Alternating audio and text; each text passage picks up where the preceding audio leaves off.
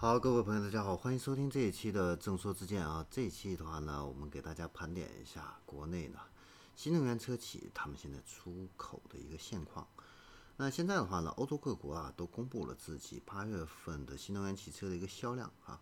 那在严重缺芯的这种背景下的话呢，各国的这个销量还是保持这个上升的一个势头啊。但是在这个傲人的一个成绩背后的话呢，我们发现一个问题，就是你很难看到啊。国产车，尤其是国产新能源汽车的一个踪迹啊，就算是中国车企主攻的第一市场挪威啊，也只有上汽的名爵 ZS 这一款车型呢能够上榜啊。那现在的话呢，国内的车企是不是真的准备好了？我们一起来看一下啊。挪威的话呢，应该说是国产车啊出口的第一站啊，在二零一九年九月份的话。上汽名爵的 ZS，它的纯电 SUV 啊，就率先在挪威上市了。那在二零二零年十二月份啊，三百辆小鹏的 G3i 是出口了挪威啊，成为继爱驰之后另外一家登陆欧洲的造车新势力。那同年的话呢，上汽大通的呃 EV30，还有比亚迪的唐 EV 呢，也都被经销商带到了挪威。那今年的话呢，蔚来呢更是发布了它的挪威战略。然后小鹏的另外一款 P7 也是在广州啊沙港启航，登上了去挪威的货船啊。不难发现，我们现在呢，国产汽车呢，现在进入欧洲市场第一站呢，都是选择了挪威啊啊。从这个各个方面来看的话呢，挪威呢确实是新能源汽车的一个天选之地。为什么呢？首先呢是自然条件。挪威这个国家，它的这个国土面积呢，相对来说比较大，但是呢，城市之间的一个距离啊很短啊，所以呢，它能够避开这个新能源汽车续航短的这个问题。同时呢，挪威啊有着非常丰富的水电和风电一个资源，这个呢也让挪威啊成为全球电价最便宜的国家，所以呢也非常适合推广电动汽车。啊，很多人呢可能觉得，诶，挪威啊靠近北极圈儿。很寒冷啊，但是实际上呢，挪威呢它是属于温带的海洋性气候，虽然啊它的这个冬天降雪很多，但是呢气温呢并不低，它明一年平均的一个温度呢是五度左右，所以呢基本上还是属于动力电池的一个舒适区啊。然后我们再来看一下政策，那作为一个靠石油获利的一个国家呢，挪威呢现在也是在试图摆脱啊。石油的这样的一个标签，所以呢，颁布了各种啊关于新能源汽车的一个政策，并且呢，他希望在二零二五年呢全面的禁售燃油车啊。像在挪威的话呢，你购买电动车啊不需要缴纳购置税，还有进口税，然后还可以免交百分之二十五的增值税和百分之五十的通行费。所以呢，这样一操作下来的话呢，比买燃油车还便宜。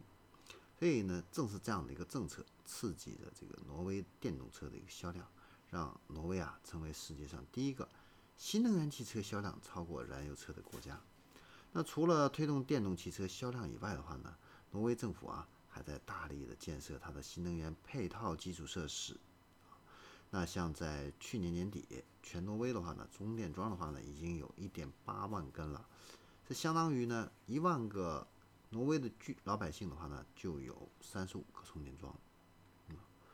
那即使是在人烟稀少的北极圈儿啊，也能够享受到充电的一个服务。最后哈，就是挪威本地呢几乎不生产新能源汽车，所以呢也不存在一个本土保护的一个现象，让各个车企呢都能是在一个公平的条件下进行一个竞争啊。那除了国产的车企之外，你像日本日产的凌风啊，宝马的 i 三。奥迪的一寸啊，特斯拉的 Model 3，大众的 ID.4，那这些呢比较知名的啊这些新能源汽车的话呢，啊在挪威这个地方呢都有销售啊。那虽然呢各个国内的车企啊都是把挪威当做是进军欧洲的踏板，但是呢从实际的统计数量来看的话呢，国产车呢现在还没有在销量上表现出来这样的一个竞争力。像八月份卖的最好的国产车，上汽的名爵 ZS，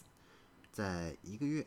啊，挪威呢也是卖了三百三十八辆。那在对比来看，销量第一的这个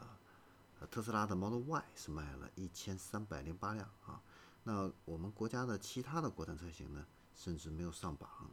那我们再看一下整个上半年的一个数据啊，国产车企的这个销量的话呢，也只能是排在下游。那从榜单上来看的话呢，特斯拉是绝对的新能源霸主啊。那除了特斯拉之外的话呢，啊，前几名呢还是大众啊、BBA 这些欧洲的老牌车企。那大众的这个 ID.4、特斯拉的 Model 3，还有奥迪的 e-tron 这些车型的话呢，单月的一个销量呢，可以轻松的突破两千。呃，一直以来的话呢，中国车企啊，在欧洲这个市场的话呢，建立品牌这个方面的话呢，一直都还是比较弱的啊。嗯，奇瑞、上汽、吉利、比亚迪啊这些。早一批出海的这些车企的话呢，都是以高性价比、中低端的这个路线呢，是作为主要的一个竞争力啊。那这个廉价品的这个标签呢，在国内呢还不能够完全去除，所以更不要说啊，对国产品牌更陌生的这样的一个欧洲市场了啊。现在呢，在欧洲只有未来呢是本土的一个自营的一个模式，其他的你像小鹏啊。上汽啊、红旗啊这些车企的话呢，它都是选择由挪威的本土的经销商呢来负责销售啊。那这样的一个模式，它的好处呢是可以规避这样的一个欧盟